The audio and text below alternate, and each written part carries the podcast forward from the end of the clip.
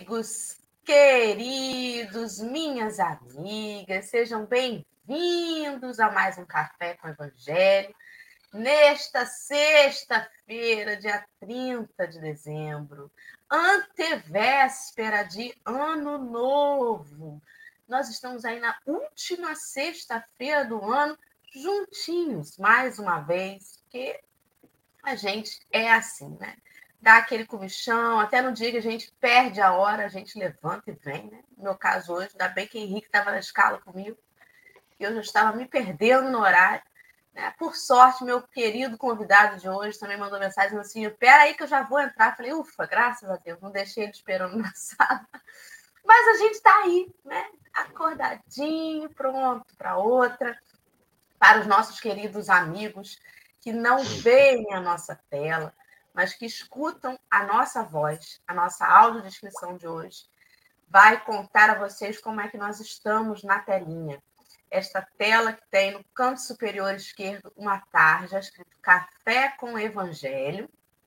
No canto inferior direito, nós temos o desenho de Jesus, da cintura para cima, acenando para a tela, com a mãozinha direita, sorrindo, de blusa branca. Nós estamos divididos em quatro retângulos. O primeiro, no canto superior esquerdo, estou eu, Adora.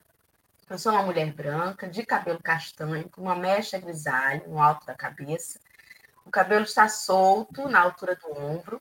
Eu estou com uma blusa de, de alcinha verde, uma cadeira gamer preta. O fundo da minha tela é uma parede cinza, a lateral é branca e tem dois violões pendurados.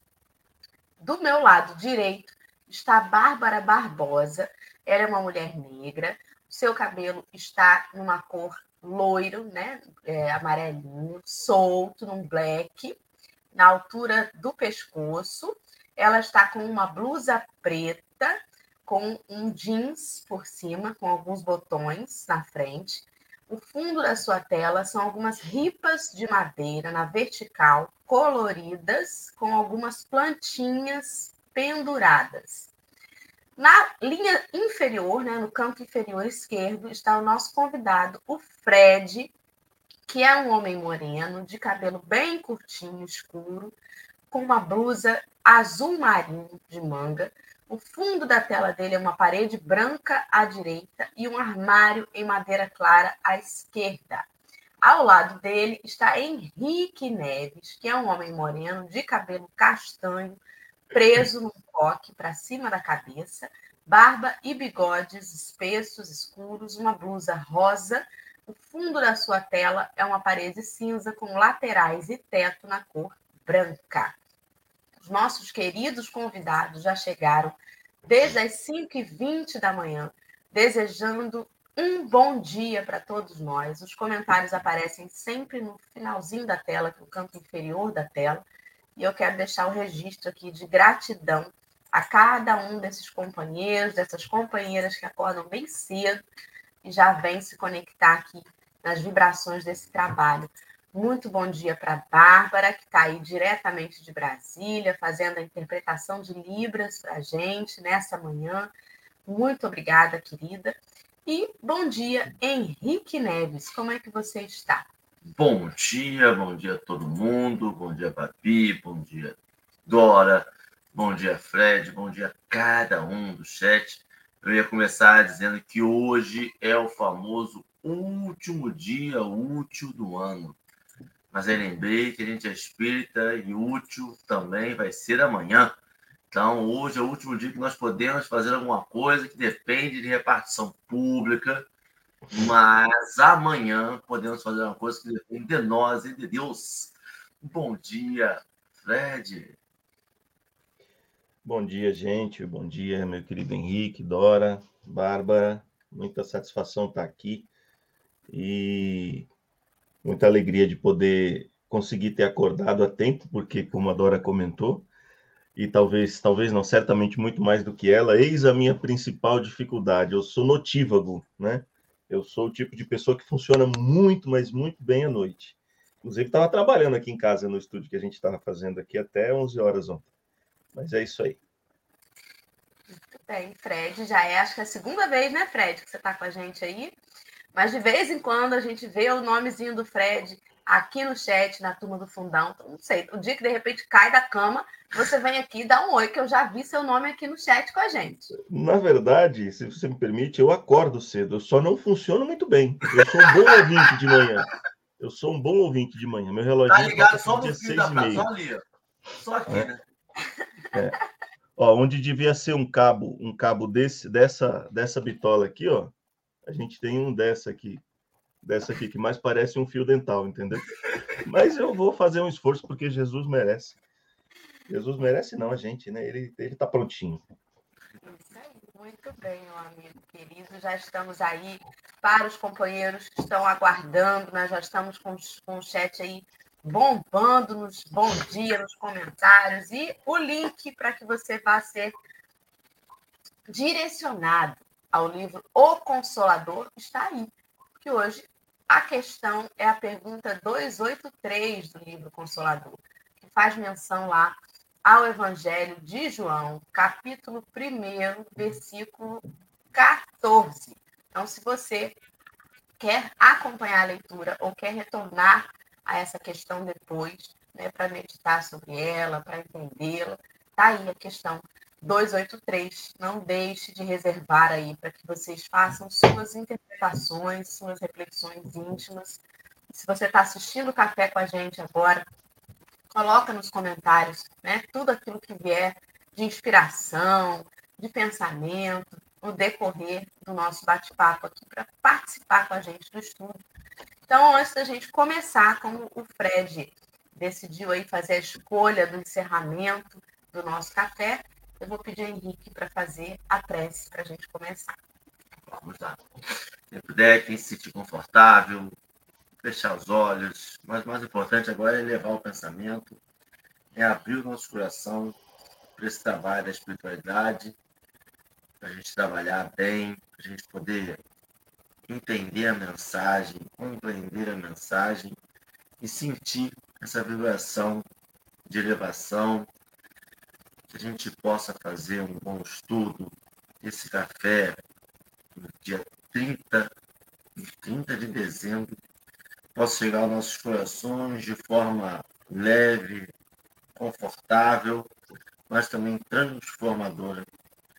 Que a partir desse dia de hoje, que a partir de agora, às sete horas da manhã, a gente possa compreender um pouquinho mais dessa mensagem de Jesus, desses direcionamentos, desses apontamentos, para que a gente possa melhor conduzir nossa vida, a gente possa melhor conduzir nossa encarnação, direcionando ela para a luz, direcionando ela para o amor, os bons espíritos que direcionam, que acompanham essa tarefa, possam preencher nossa, nosso momento aqui de energia e de sabedoria para que a gente possa conduzir da melhor forma possível esse estudo.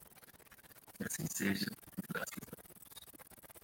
Graças a Deus. E assim será. Então, eu vou colocar aqui na tela. Nesse momento vai ficar só a Bárbara e o texto na tela. Bárbara vai ficar à esquerda, no quadrado maior.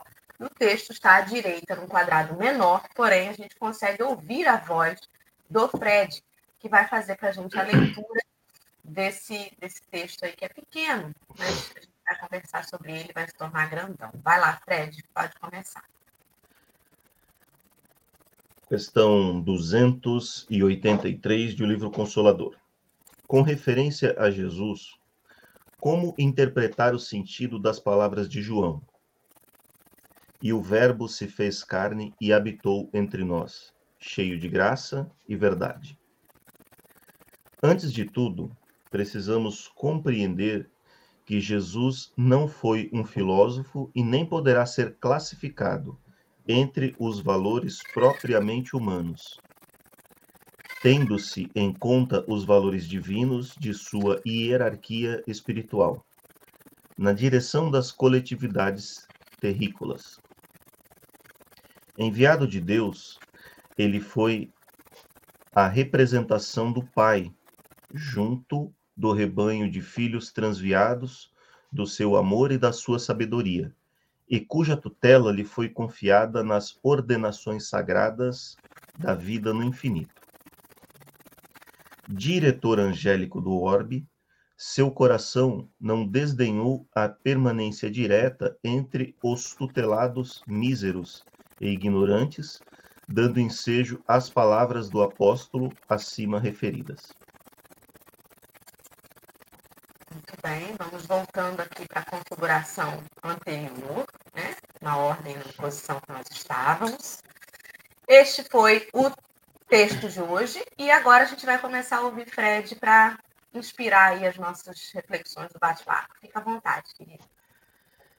Bom, gente, muito bom dia mais uma vez. E para abrir os trabalhos, aqui é bastante é bastante confortável. Né? Esse lugar que eu tô, e eu não estou falando do espaço em que eu tô não, porque vocês podem perceber que tem uma cama aqui atrás, né?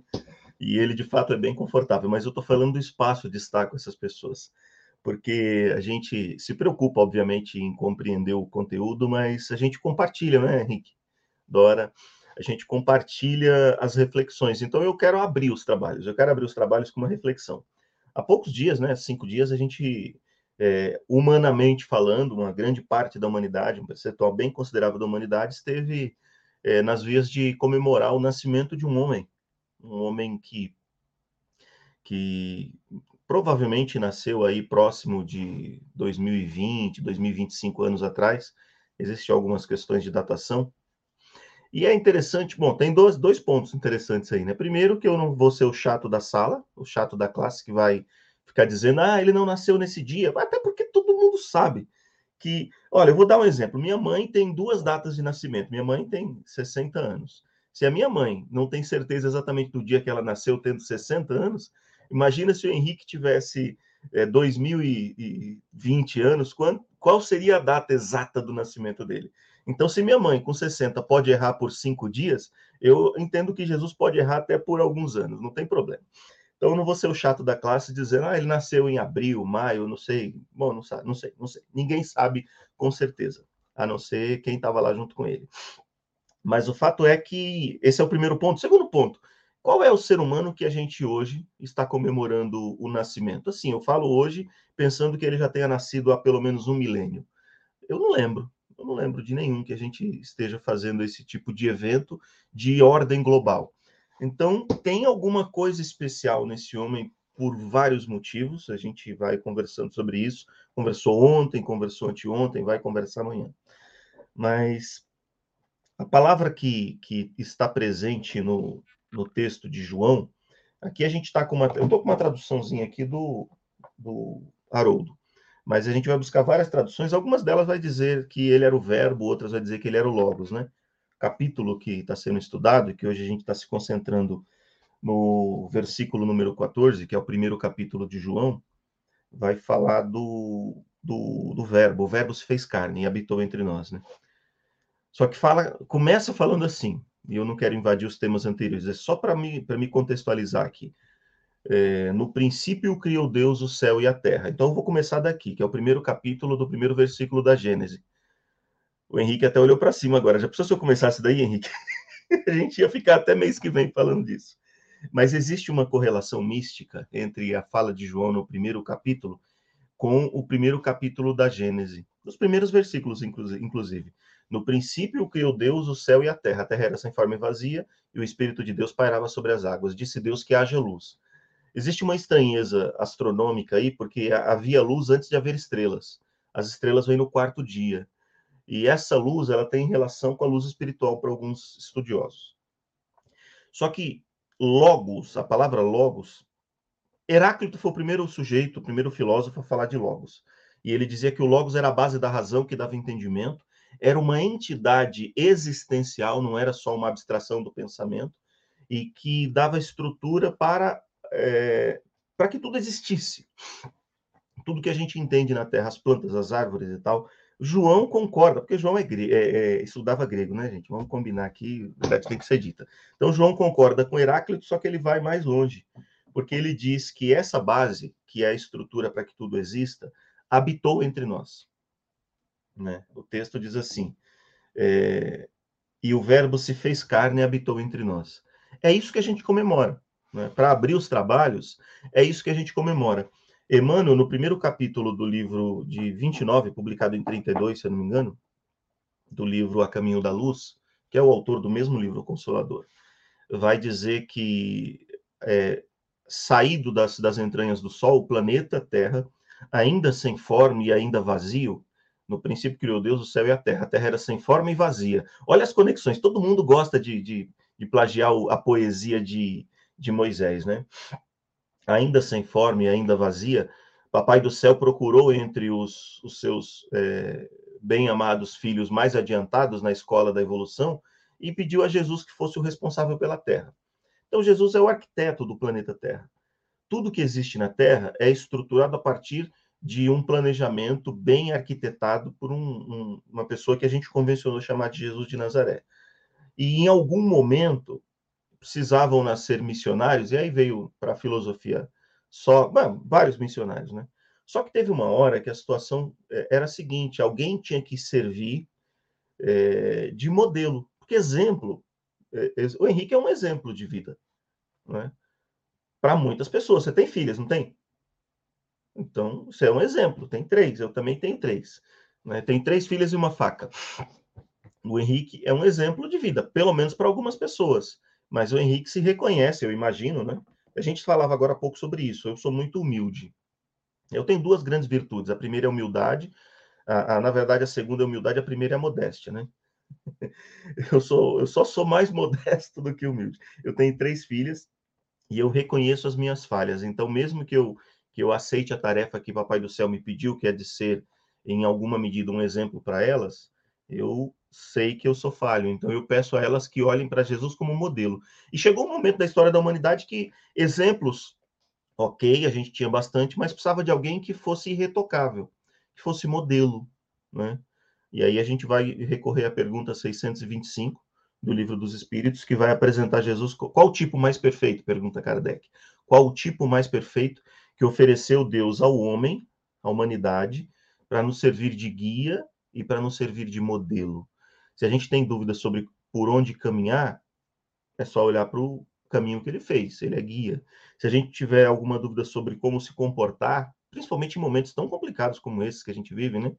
Tem gente pensando em brigar amanhã, porque vai ter uma pessoa diferente subindo uma, uma, uma rampa, se é que vai subir a rampa, se não vai. Tem gente pensando que, ah, tá tudo perdido. Tem gente pensando que agora tá tudo salvo. E, a, gente, a gente, às vezes, acaba elegendo outras pessoas, mas modelo é Jesus e a base da nossa confiança. Então, há que se respirar tranquilo, independente dessas dificuldades. E se a gente tiver qualquer dúvida sobre o que, o que pensar, o que sentir, é só se mirar nele. Não vai dar certo no sentido de que, a partir disso, a Dora vai ter o, o coração perfeito, né, Dora? Tem um coraçãozinho no, no nome da Dora ali, para quem não estiver enxergando. Mas é, existe a tentativa, né? Então, esse é o propósito de a gente refletir com Emmanuel, eu quero abrir os trabalhos com isso e convidar os amigos para começar a comentar, quando ele diz assim: antes de tudo, precisamos compreender que Jesus não foi um filósofo, nem, um, nem poderá ser classificado entre os valores propriamente humanos. É muito difícil a gente enquadrar Jesus em qualquer valor humano. Teve manobra é, é para colocar a data de nascimento dele numa festa grande, Teve lá, o nascimento do sol, teve manobras do Paulo. Paulo não tinha WhatsApp, então ele foi começar a divulgar Jesus nos portos, né? Que era a primeira conexão de Wi-Fi que tinha com o planeta. Ele falava para alguém que estava no barco, o barco viajava um pouquinho mais devagar que a, a, as ondas de, do Wi-Fi e levava a mensagem para vários pontos. Então teve uma porção de manobras no terceiro, no quarto, no quinto século para Jesus ser é, é, considerado o que foi, mas essas manobras, todas elas só existiram porque ele serve para modelo, ele serve não, ele é o modelo, ele é o guia, e ele próprio já compreendia todas as coisas que iam acontecer a partir daquele momento. Então, historicamente, quando eu falo assim, eu vou falar uma coisa agora que pode parecer tóxico para a gente que sofre. Eu falo a gente que sofre porque a gente está sorrindo aqui, mas a gente também sofre, tá? Pode parecer tóxico é, eu vou dizer uma coisa com muitas ressalvas, com várias aspas. Né? Está tudo certo. Quando eu falo está tudo certo e coloco todas essas ressalvas e essas aspas, não é reconhecendo que tem uma porção de coisas erradas. É que eu quero considerar como válida uma frase que diz que tudo está bem quando tudo acaba bem. E Chico Xavier tinha uma, uma, uma frase que era o seguinte: tudo sempre acaba bem. Se não tiver bem, é porque não acabou. É porque ainda tem história para ser contada. Ainda tem coisa para acontecer, ainda tem. Porque quem, quem bolou tudo isso foi Deus. E Deus, em essência, como diz o próprio João, é amor. Né? Então, Jesus ele é comemorado ainda e vai prosseguir sendo comemorado, ainda muito desconhecido pela maioria de nós, e eu me incluo nessa maioria, porque a gente ainda tem muito para compreender de Jesus, mas ele só é comemorado porque ele é o Logos. Me interrompa se eu, se eu começar a viajar demais, mas eu, eu começo a lembrar dos textos do Antigo Testamento, Henrique, é, e eu falo, Henrique, assim, com a esperança de que ele vai desligar, vai ligar o microfone dele e vai começar a participar, se ele tiver vontade. Quando eu me lembro do Antigo Testamento e eu percebo essa fala de João, eu, eu entendo que João foi um, um dos apóstolos. Se a gente pegar Mateus, Mateus falava vários idiomas, Mateus era cobrador de impostos, era parceiro ali, colaborador do, do Zaqueu era o único que tinha competência intelectual para debater de igual com Paulo, por exemplo. Mateus era um cara extremamente inteligente, falando dos que viveram juntos, um que veio depois e que estava num nível também ali que, que, que, promovia debates muito interessantes de se imaginar ouvindo, né? Não de se ouvir, porque eu não quero viajar no tempo, não saberia fazer isso. Mas com Paulo era Lucas, Lucas era um outro também. Lucas era médico, era de uma formação é, é, de vida intelectual extremamente avançada. Então a gente tem gente que escreveu os evangelhos, Mateus e Lucas. O Marcos, Marcos teve a felicidade de ser criança perto de Jesus, né? Marcos, a gente às vezes não sabe, mas ali no dia do último beijo, da, da, da, da última ceia, Marcos devia ter, devia ser um menininho catarrento. Não sei se pode falar isso aqui no Café com o Evangelho, mas ele era aquele garotinho de cinco anos no máximo que estava ali fazendo traquinagem no meio do povo. Só que ele cresceu junto de João, o evangelista, junto de Maria de Nazaré. Então, o que ele tem para contar, ele está contando de quem conviveu com Jesus. Só que João, é, entre outras coisas, era um médium fantástico. Quando Jesus, quando dizem nos evangelhos que João era aquele a quem Jesus mais amava, a palavra amor aqui, gente, é porque não tinha muitas palavras. A gente tem hoje 70, 80 mil palavras, na época tinha 6 mil. Então a gente tinha menos de 10% das palavras que a gente tem hoje não é que Jesus mais amou por, por escala de preferência. É, é mais ou menos como se a gente dissesse assim: foi o Espírito com quem, durante a vida na Terra, ele teve mais sintonia. Porque João conseguia, apesar de umas, de umas. João é o autor daquela frase: Mestre, se você quiser, a gente pede para os anjos do céu para mandar é, fogo e acabar com Samaria. Né? Vocês lembram dessa história? Jesus vai habitar, vai, vai, vai para Jerusalém para uma festa e João e, e, o pessoal de Samaria não dá abrigo para Jesus. Só que dar abrigo para o pessoal naquela época era mais ou menos como dar bom dia para alguém que te diz bom dia, né? Dar um abrigo na tua casa é até hoje é cultural para quem viaja. É, é, é necessário para a manutenção da sociedade, porque é um povo viajante. E aí o pessoal não quis dar abrigo para Jesus. E João fala: Mas, mestre, se você quiser, eu falo com os anjos do céu. Olha a intimidade mediúnica desse homem. Se você quiser, eu falo com os anjos do céu e eles vão tocar fogo na cidade, mata todo mundo. Jesus diz duas coisas para João, uma direta e outra indireta. Ele diz assim: João, eu vim para que tenhais vida e vida em abundância. Né? Essa é a primeira que ele fala diretamente. E dois dias depois ele diz: é, ele diz para o doutor da lei uma coisa que, na verdade, ele está dizendo para João, é que ninguém pegou a, a, a sacada. Ele está dizendo para João, quando ele conta a história do bom samaritano, ele conta essa história dois dias depois. Então Jesus deve ter dado uma cutucada assim, João, ó João, presta atenção que essa aqui é para você. E aí ele conta a história do bom samaritano. É que Jesus não perdia oportunidade, mas João, apesar de alguns momentos assim, de euforia, né, às vezes até um pouquinho violenta, ele foi a pessoa que melhor sintonizou com Jesus. Então ele conseguiu compreender um detalhe. Quando a gente vai olhar o Antigo Testamento, para fazer o resumo do resumo do resumo, a palavra Deus, ou a referência a Deus no Antigo Testamento, aparece, gente, muitas vezes, e cada uma delas com uma palavra diferente. É, é, tem o Deus, aquele que é inominável, que era escrito somente com, com vogais, né? É, tem o Deus da guerra, tem a palavra Senhor, né? Que é, é muito interessante perceber que existe várias expressões para falar o nome de Deus. Quando a gente vai estudar o Evangelho, o Antigo Testamento, sobretudo, a gente vai perceber que tem um traço de personalidade diferente para cada, é, cada uma dessas palavras. Né? E só tem uma palavra que é aplicada ao nome de Deus que era impronunciável, porque faltavam o A, E, O, U, que é exatamente as consoantes que compõem o nome Yeshua, que é Jesus. Agora veja a sacada, até na construção do nome de Jesus, e João percebeu isso. Entre aqueles espíritos que se comunicavam com os antigos profetas, que eram diferentes, mas todos levavam o nome de Deus, porque eles não tinham o livro dos médiuns para ajudar, né? É, só tinha um que eles nem conseguiam falar o nome, porque não tinham vogais. Eu falei que tinha, mas é o contrário, só consoantes. Né? E aí, João percebeu que esse que poderia ser, na, na, na expressão do filósofo Heráclito, chamado de o Logos, que é esse ente que estrutura e que sustenta e que, e que faz com que seja possível a realidade material na Terra, era Jesus. Por isso que João vai começar dizendo, no primeiro versículo do capítulo 1 do livro de João, no princípio havia o Verbo, e o Verbo estava junto de Deus. Então, esse Jesus que João está apresentando para a gente como quarto evangelista é o Jesus que era a referência de Deus no povo judeu. É esse o Jesus que está se comunicando com outros espíritos superiores e dizendo assim no sexto dia: façamos o homem a nossa imagem e semelhança. Né? É como se nós estivéssemos aqui reunidos. Dora, Henrique, como todo mundo sabe, a mulher é sempre mais evoluída, né? É, é só olhar as histórias, todas elas. É, Lívia e, e Pôncio Pilatos, André Luiz e a mãe, é sempre a mulher salvando o homem. Só Quinto Varro que não, né? É, em Ave Cristo, a esposa dele, coitada.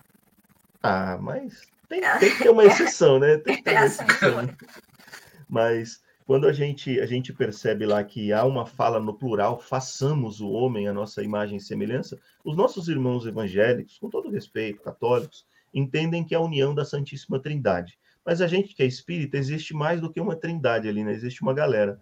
Então vamos supor assim, é como se Dora fosse Jesus de Nazaré, que não era de Nazaré ainda, e nós estivéssemos juntos ali como o, o, eu tô com a chave de fenda, o, o Henrique tá com o alicate, a Bárbara está ali com, com a colher de pedreiro e ela, vamos fazer? Vamos, façamos então o homem a nossa imagem e segundo a nossa semelhança.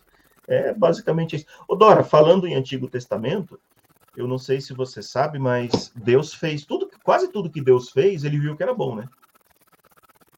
Como que acaba o, tá lá na Gênesis. Como que acaba o primeiro dia?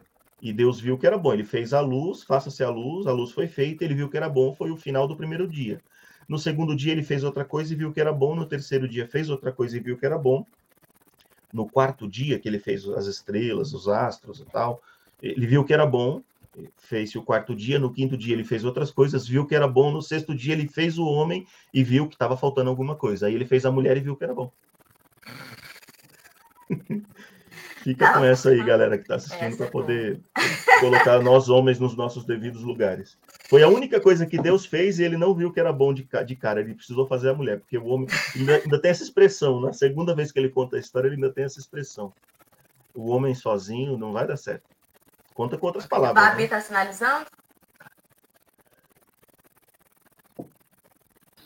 É, deu uma travada aqui quando você estava no, no, no na metade do quarto dia. Você pode repetir para eu interpretar, por favor? Ah, sim, sim. Para a galera que está dependendo das libras aí, no, no quarto dia, Deus fez lá algumas coisas, né? Inclusive o sol, o firmamento e tal, e viu que era bom. No quinto dia, Bárbara, ele fez os, outras coisas e viu que era bom. No sexto dia, Deus fez o homem.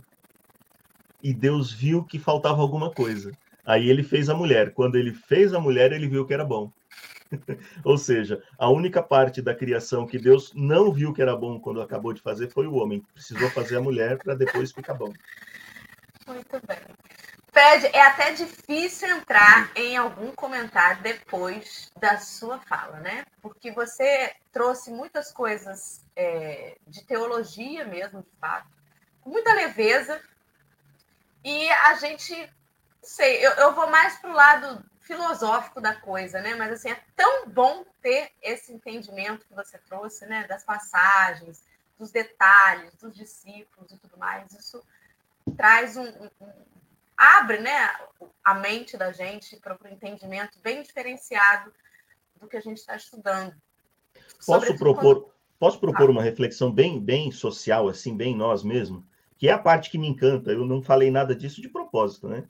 O Emmanuel, a última frase do o último parágrafo do Emmanuel na, na resposta dele me deixa bastante confortável de viver na Terra.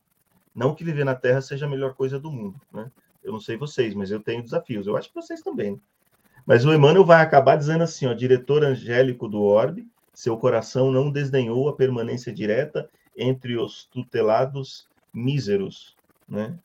E ignorantes, dando ensejo à palavra do apóstolo acima. Qual é a palavra do apóstolo acima referida?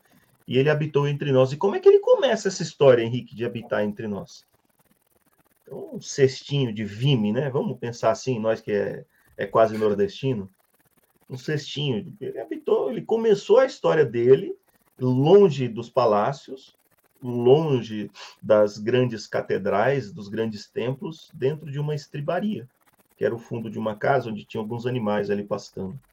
E aí ele, ele veio para ficar com a gente. Habitar entre nós é algo extremamente significativo. Este é mais humilde que você, Fred. Não, você tem dúvida disso? Esse é o cara, né? Quando ele vem Dora, dizer... eu, eu, brinco, eu brinco com os meus defeitos, sabe? Eu, quando eu falo que eu, que, eu sou, que eu sou humilde, eu sei dos eu conheço meus defeitos, eu tomo um cuidado danado, porque é, a vaidade é muito fácil pegar na gente, né? Então eu, eu, eu me policio desde o meu primeiro ano na casa espírita, porque é, diferente de vocês, eu não sou humilde, não. Eu, quer dizer, eu tô, tô me esforçando. Né? Tô me esforçando. Então, e aí ele vem dizer, né, que ele habitou entre nós cheio de graça e verdade. É um exercício imenso de humildade mesmo, né? Agora, sem, sem as, as nossas brincadeiras. É, essa graça, no sentido de dádivas, né? De, enfim, da, de todas as, as potencialidades do espírito crístico que ele é. E a verdade, ou seja, ele estava totalmente coerente com as leis universais. A verdade está ligada a essas leis divinas, né? É diferente das verdades hoje, das falsas verdades, que a gente acha que tem que defender, né?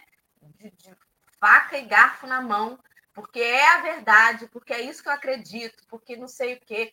Jesus estava com a verdade na certeza de que a lei divina é imutável. Então, se eu estou com ela, eu não preciso defendê-la. A lei de Deus não precisa de defesa, né? E ele estava, ele era a lei, que é o verbo encarnado. Então, é preciso, de fato, um exercício imenso de humildade para que ele venha entre nós, míseros e ignorantes. Eu acho que no A Caminho da Luz, se eu não me engano, é esse livro, né, que diz que duas vezes os, os, houve uma reunião assim daqueles espíritos críticos em torno da Terra, não só Jesus, outros, né? Que foi primeiro na formação do orbe e depois no momento em que Jesus encarnou entre nós. A gente não consegue fazer ideia do que foi este trabalho. Quando a gente começa a fazer estudos sobre a reencarnação, o, o perispírito, as características do, do, corpo espiritual, né? todo o trabalho na erraticidade, no plano espiritual, para que um espírito comum, nós, para que a gente encarne, né? obras de André Luiz, por exemplo, que tratam sobre isso, Obreiros da Vida Eterna, entre outros, e a gente vai percebendo o trabalhão que é, né, para que você tenha ali na concepção e tal, de um espírito da nossa envergadura aqui, mediano, bem, bem para baixo mesmo, né? Abaixo da média, que é a galera ainda aqui no planeta Terra.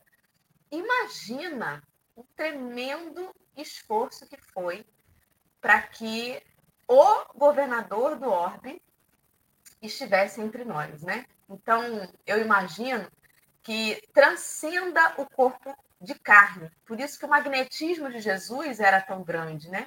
E João, como o Fred pontuou, ele tinha uma mediunidade bem aflorada, né? Imagino como que ele para ele isso era muito mais palpável de perceber. Se a gente consegue perceber entre os companheiros quando alguém está bem, quando alguém está inspirado, quando tem aquele companheiro que você dá um abraço, sente né, aquela paz. Imagina o que devia ser a presença física do nosso mestre encarnado, né? É, e aí nós, independente da nossa miséria espiritual e da nossa ignorância, ele não desdenhou a sua permanência direta entre nós. E não é pelo fato de não estar aqui encarnado que ele não está mais aqui, né? Tem muita gente que acha que Jesus vai voltar e fica falando, né? Olha, ele vai voltar. Ele não pode voltar de onde ele nunca saiu. O problema é que a gente acha que ele precisa voltar em corpo físico novamente. Mas ele está aí, né? Desde que o mundo, que a gente entende como mundo, né? Esse planetinha é mundo, é ele quem está governando. Né? Henrique, você tem algo a dizer depois de tudo isso que Fred trouxe para gente? Tem muito a dizer, tenho, acrescentar nada. dizer a gente diz. Mas é, é interessantíssimo essa construção que o Fred fez, porque te situa no texto, né? Aí você consegue compreender um pouco da importância que é o Cristo estar aqui. E a gente sabe da história, mas às vezes a gente tenta ressignificar a história. A gente tenta nos colocar. Primeiro a gente tenta baixar a importância do Cristo, e eu acho que ele, esse é o primeiro toque que Emmanuel dá quando, eu, quando ele fala, ó, não dá para classificar nos valores humanos o que foi o Cristo. Porque a gente tenta, a gente fala, não, ele foi um filósofo, ele foi um profeta, ele foi um. Não, não dá. E aí eu concordo, e aí eu entendo um pouco quando colocam denominações em Deus sem as vogais, para poder dizer assim, ó, isso aqui está distante do seu conhecimento. Não, não, não não tenta compreender ainda porque não é o momento. E o livro dos Espíritos, os livros, eles te colocam sempre nesse lugar. Mas com Cristo não. Com Cristo, como ele veio encarnado, como ele encarnou aqui na Terra, a gente acha que ele é humano, que ele a gente consegue compreender todas as faces dele, a gente consegue eh, sentir o que ele sentiu, né? E a gente não, não consegue sentir o que ele sentiu, a gente consegue vislumbrar o que foi, mas esse texto te coloca de novo no distanciamento, diz assim, olha só, tem toda uma caminhada, tem toda uma experiência que não dá para definir com, um verbetes que nós conhecemos aqui ainda. E quando o Fred faz toda essa, essa, essa explanação dele, te coloca nesse mesmo lugar. Porque assim, a gente tem aqui esse modelo e guia vivenciado durante aí 33 anos nas experiências do planeta Terra, daquele momento, que são profundas, mas que ele falava para algo eterno, né? A gente não tem ideia de, da construção de Jesus, a construção no sentido assim, construção enquanto espírito, né? aquela caminhada evolutiva que o levou até poder vir e estar junto na construção.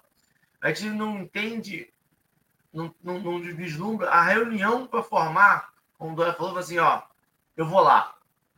O que deve ter sido esse brainstorm, O que deve ter sido esse assim, eu vou lá. Não vai lá. Deixa eles vão dar. Eu vou lá. Eu vou. Imagina essa conversa, imagina esse, esse, esse acordo, essa, essa, essa preparação para vir. E aí, de novo, o texto fala assim: ó, não se preocupa com isso agora.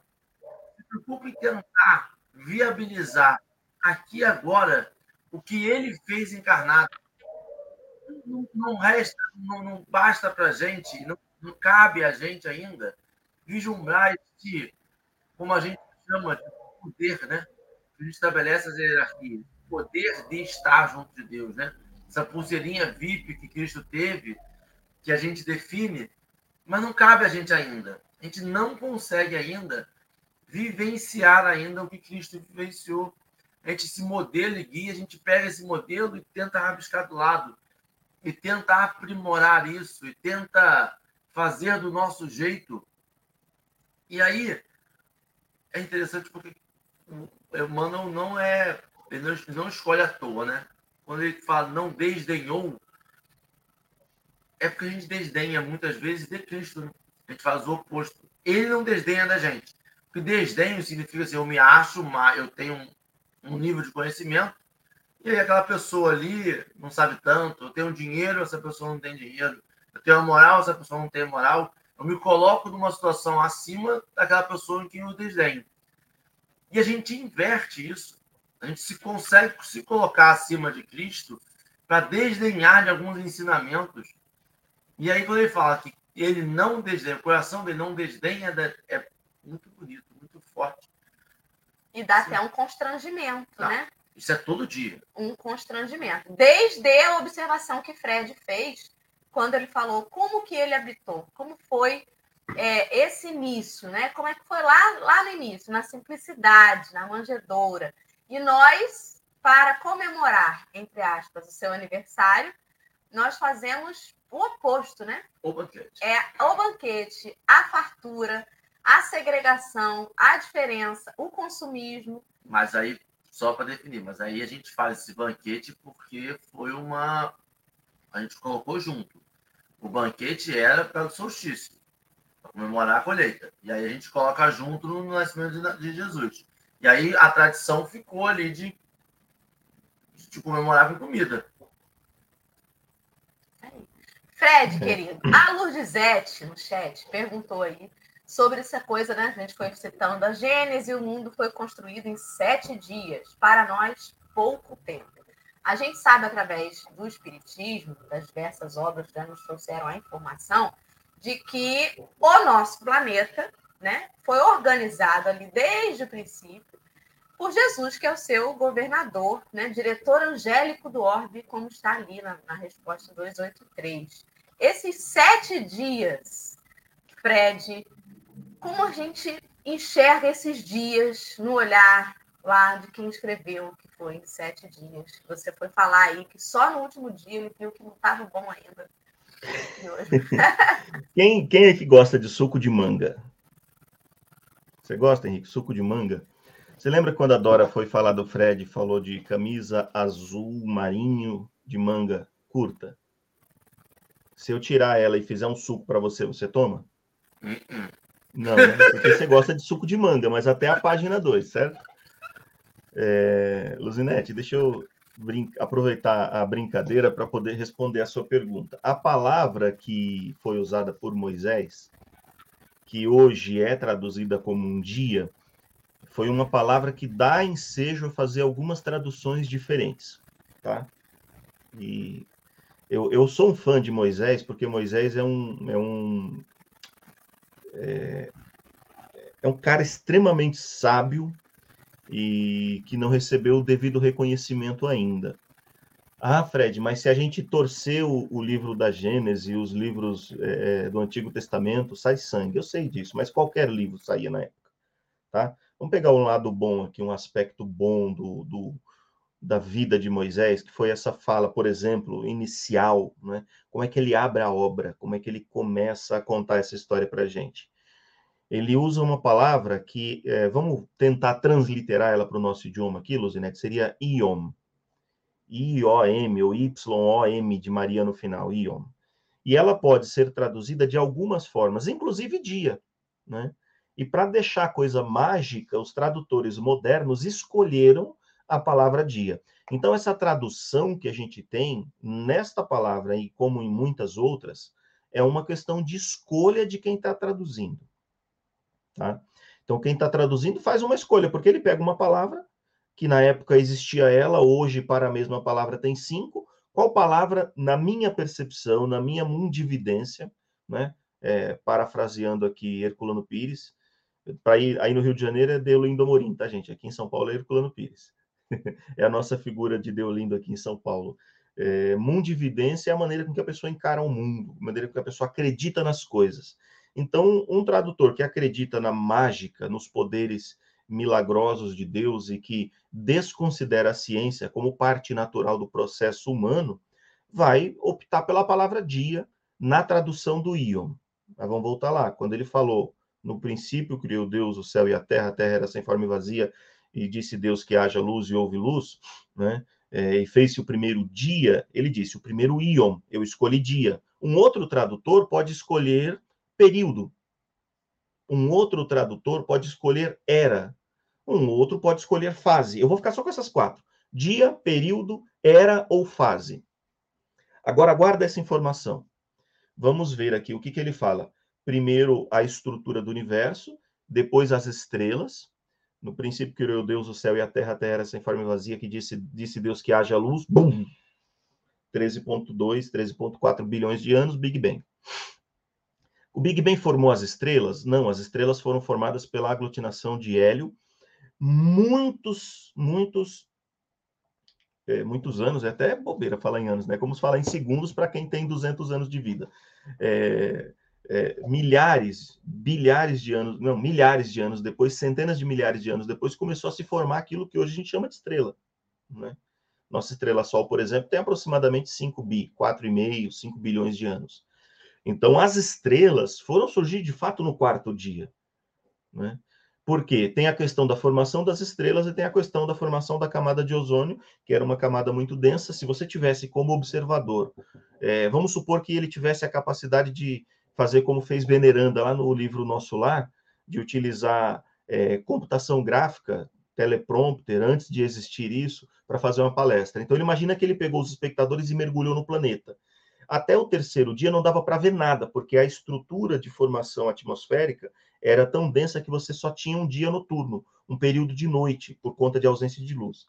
Então, é, se você pegar primeiro dia é, a, a, existência do universo, é, e assim vai, o segundo, o terceiro, o quarto dia, com as formações é, minerais e vegetais, separação das águas, é, no quarto dia aparece os, os, os, as, a luz das estrelas, no quinto dia vêm os animais marítimos, depois os animais terrestres, e, e assim sucessivamente, até por último apareceu o homem, e aí você pega a história geológica do, do, do universo, a história é, geológica não, a, a história é, é, cosmológica e geológica da, do, da, da existência como um todo, é impressionante como antes de Darwin, antes de Laplace, antes de eh, Alfred Russel Wallace, que é o único que ninguém fala porque era espírita, mas falou da teoria da evolução antes do Darwin, um ano e meio antes.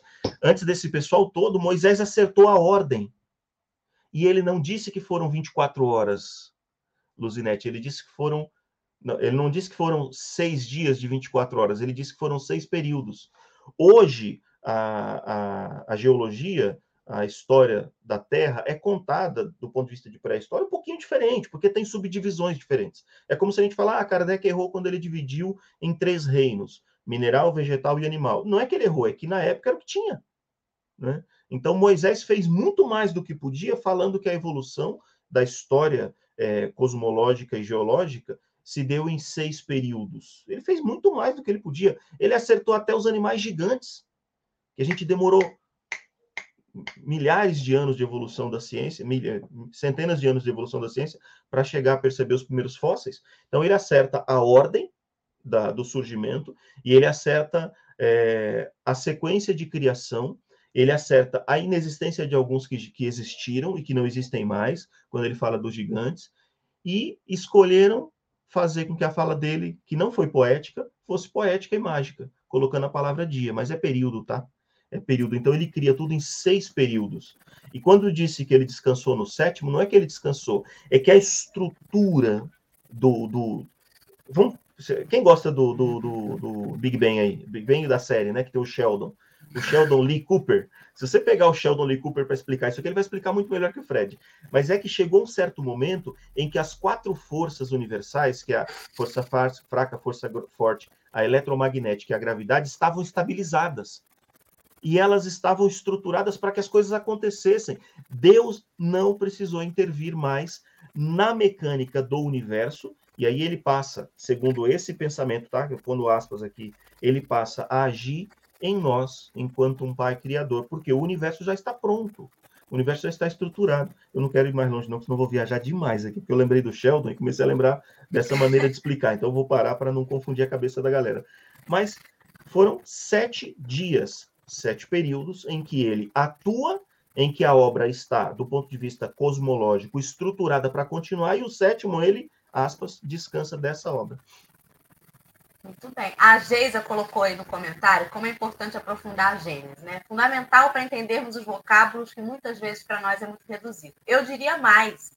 A gente, assim, a gente tem, não sei, eu tenho medo de generalizar, tá, Fred? Mas assim, em geral, a gente vê muito nas casas espíritas os estudos das obras espíritas. E tudo bem, né? Nós somos espíritas, vamos estudar lá Kardec. Não estou dizendo que não devemos fazer isso mas é imprescindível voltar para os textos bíblicos. E não só o Novo Testamento. Estudar o Velho Testamento é muito importante para entender o Novo. Né? Tem conceitos e referências que tem no Novo Testamento que são referências do, do, do Antigo. Né? Jesus cresceu ali com entendimento da, da lei, da, da, do, do judaísmo e tudo mais. Então, muitas referências elas são lá no Antigo Testamento e são muito importantes a gente saber essas conexões, até para entender.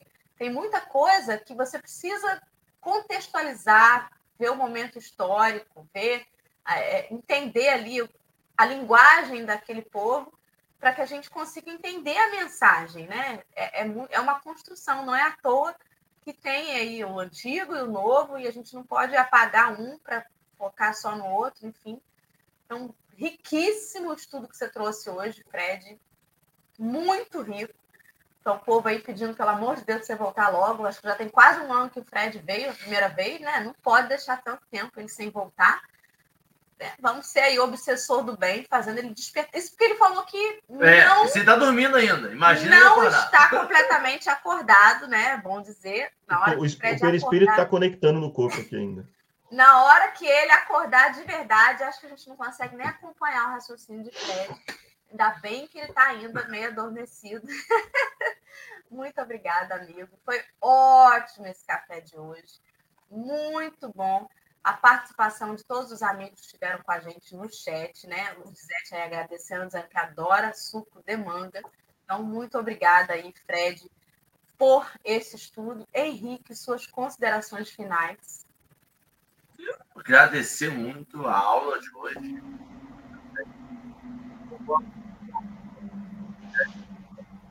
É muita coisa para estudar, é muita coisa para. Está ouvindo?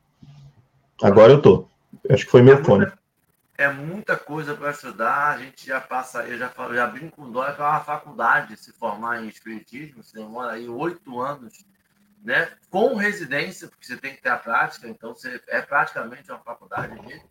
E aí a gente pega aí os ensinamentos dos evangelhos, é mais outra faculdade, e aí você entende por que a gente, a gente ainda na espiritualidade estuda e tem coisa para estudar, porque realmente é incessante o estudo, porque o estudo leva à prática de uma forma mais sabedora mesmo do que está fazendo, né?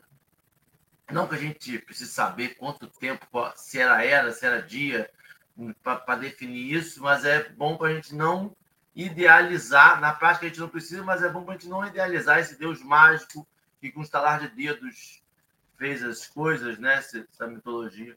Fred, muito obrigado pelo café de hoje. E eu acho que o Fred cabe aí um simpósio do Café no Evangelho. Quero agradecer a Babi, né, especialmente, que está aí possibilitando companheiros aí como a Tereza, que está no chat, participem do estudo. Então, obrigada, Babi, pelas suas mãos, né, que traduzem aí o estudo para os nossos amigos. E é isso, eu vou deixar o Fred com as suas considerações finais para a gente poder passar aí um vídeo que ele escolheu, é, uma música, né, como prece final para nós. Então, Fred, suas considerações, por favor. Eu a gente, quando a gente começa a estudar espiritismo, a gente fica um pouco, um pouco bobo, né? Não sei se todos vou é, dividir aqui com vocês uma experiência é, muito particular, provavelmente, mas a gente fica um pouco bobo por achar que a gente está descobrindo é, uma, uma porção de coisas que a, ah, os outros não sabem, como é que podem não saber? É, é quase como o vegano, né? O vegano ele fica tentando converter os outros ao veganismo. O espírita, como é, como é, como é que pode as pessoas não saberem que isso é assim, que aquilo é assado? E a gente pode cair na armadilha de ficar achando que sabe muito, né? Por conta de que a gente está com um, um, pacotezinho de dados ali, um pouquinho, é, um pouquinho mais de luz, pelo menos na nossa percepção, né? Só que é como se fosse uma montanha que a gente está subindo. A gente consegue chegar no topo da montanha, o problema é que a gente vê que a gente não está no topo de uma montanha, a gente está no topo de um, um pequeno penhasco que tem uma infinidade de, de gigante de montanhas na frente. Quando a gente percebe isso, vamos dar o um exemplo. Alguém comentou aqui, alguém tocou na veste de Jesus e foi curada, né? Se a gente lembrar que Jesus interrompeu uma tempestade, que Jesus curou dez leprosos, que Jesus curou um cego de nascença, que Jesus fez um sermão da montanha que hoje Gandhi, um ícone da moralidade, é, não do moralismo, né, mas da moralidade, é, faz referência como sendo é, essência. A gente perdesse tudo, estava lá. Né? Se a gente pensar no quanto Jesus fez, e ele fez isso diminuindo a luz dele, a gente começa a perceber o, o quanto é vasto o nosso não saber. É, é, é gigantesco, é gigantesco a gente fala algumas coisas que pode parecer que tem um, um, um caminhão de, de informações, mas é, eu fico, eu fico sinceramente me sentindo vazio, miudinho, pequeno, quando eu consigo perceber que figuras como Chico Xavier ficava lendo o Evangelho todo dia. Um dia alguém pergunta para ele, Chico, por que, que você está lendo o Evangelho todo dia que eu chego aqui? todo dia que ele chegava lá, o, o Inácio, o Inácio não, o Carlos Bacelli conta essa história, né? Todo dia que eu chegava para ver o Chico, o Chico estava lendo o Evangelho. Por que, que, todo dia que eu chego aqui, eu pego lendo o Evangelho? E o Chico dizia para ele, é porque eu sou tão carente das lições que tem aqui, né? Aí a gente fica pensando, se Chico, Chico de Pádua, Chico Xavier, era tão carente de Evangelho, que dirá o Fred, né? O Henrique, a Dora, a Bárbara é um pouco mais adiantada, né? Porque quem quem se dispõe a fazer esse trabalho tem sempre um, um passinho a mais de luz. Mas a gente é pequeno demais. E não é pequeno, eu digo isso não para a gente ser triste. Eu digo isso para que a gente se anime com o fato de que, mesmo pequeno, Jesus veio para cá. Ele, ele, ele aceitou uma manjedoura como base de nascimento. Ele teve um pai carpinteiro e uma mãe do lar, que é do lar mundo, né? é um espírito de altíssima envergadura também. Ele escolheu como discípulos pessoas simplórias, pessoas de baixo, baixo saber formal, né? E ele elegeu como líder um pescador. E quando ele foi embora, a última coisa que ele disse, e, não, e isso cabe para nós também, tá, gente? Muitas vezes a gente acha que Jesus falou a última coisa que ele disse para os soldados, ou para quem furou ele com uma lança, ou para os ladrões, ou para os romanos, mas ele diz assim: perdoai, pois eles não sabem o que fazem. Né? Ele disse isso não foi só para aquele pessoal lá dois mil anos atrás, não. Tinha um sol iluminando Jesus naquele dia. Quando, você, quando acabar o café que vocês deram a saidinha, ou para quem estiver de repente no carro assistindo, dá uma olhada para o sol. É o mesmo, tá? Vou dar um segredo para vocês, é o mesmo. Ele aceitou conviver. É como se ele tivesse aqui com a gente agora. E ele disse: perdoa porque eles não sabem o que fazem. Tomara que a gente não precise ouvir perdoa porque eles não fazem o que sabem. Porque se ele dissesse também, ele não estaria sendo errado, não. Eles não fazem aquilo que eles já sabem. Mas, mesmo assim, mesmo assim, ele teve com a gente, sabia dos nossos erros. Quando ele diz para Pedro assim: Pedro, Pedro, o diabo, né, na figura do, das dificuldades humanas, que estimou irar e eu te protegi, mas agora você vai precisar enfrentar. Você vai me negar. Não, antes que o galo cante, você vai ter me negado três vezes. Pedro fez isso. E mesmo assim, Jesus o elegeu como líder. Judas se suicidou após ter percebido que não ia dar certo, e mesmo assim, segundo primícias do reino, Jesus foi lá onde ele estava, os milênios te aguardam, eu continuarei esperando por ti. Então, se Jesus cuidou desse jeito daquele pessoal, ele está cuidando da gente. Da Vânia, da Ângela, da Geisa, do Josué, Josué, do Fred, né? Fred, Fred também precisa, da Dora, da Bárbara e do Henrique. E de todos os mais que estão aí. Bom demais, Fred. Muito obrigada. Obrigada mesmo, de coração. Todo mundo encantado aí com o Fred. Vou colocar na tela agora é, o vídeo que vai ser com a musiquinha que vai encerrar o café, né? Como prece final. Deixa eu só me ajustar aqui, peraí. Vai ficar na tela, vão ficar na tela apenas a imagem da Babi. Espera aí que eu vou colocar aqui. Ai, meu Deus, calma, gente, devagar. Muita calma nessa hora. Aqui. A Babi à esquerda, num quadrado maior, e o vídeo à direita, num retângulo menorzinho. E aí, é, esse vídeo, ele é um vídeo de Tim e Vanessa. Para os amigos que não estão vendo a nossa tela, Tim e Vanessa são dois cantores, né? Um casal aí que é um casal de músicos espíritas. O Tim é um homem moreno, ele está ali sentadinho com um violão na mão, um microfone à frente, uma roupa de cor escura. A Vanessa é uma mulher negra, está com os cabelos alisados nesse vídeo, está com um vestido de manga comprida, numa cor escura também.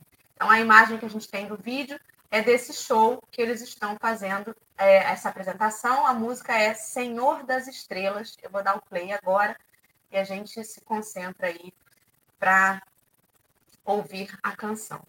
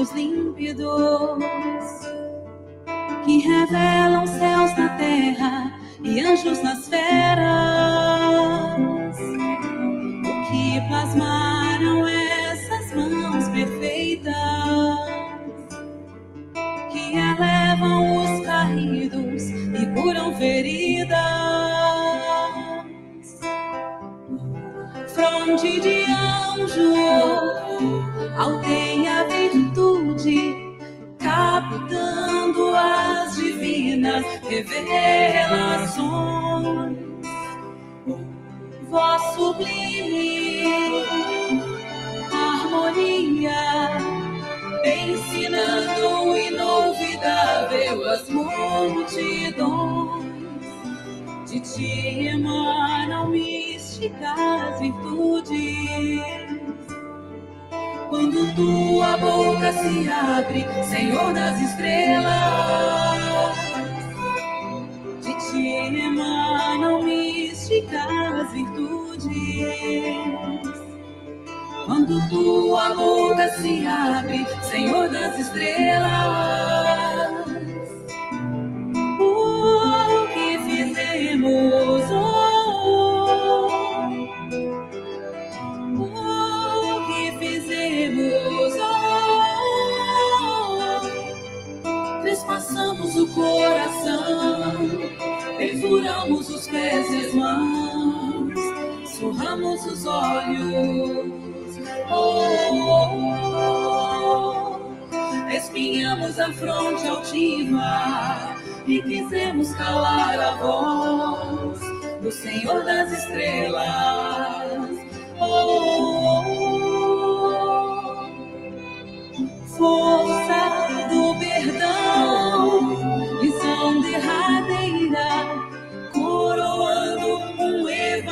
evangelho de morte luz.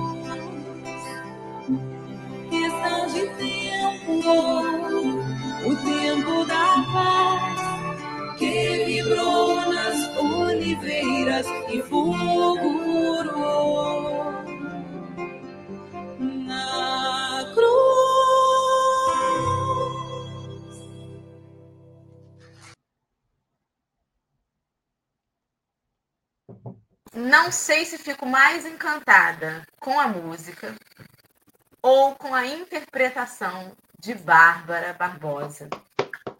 Gratidão. Muito obrigada, muito obrigada.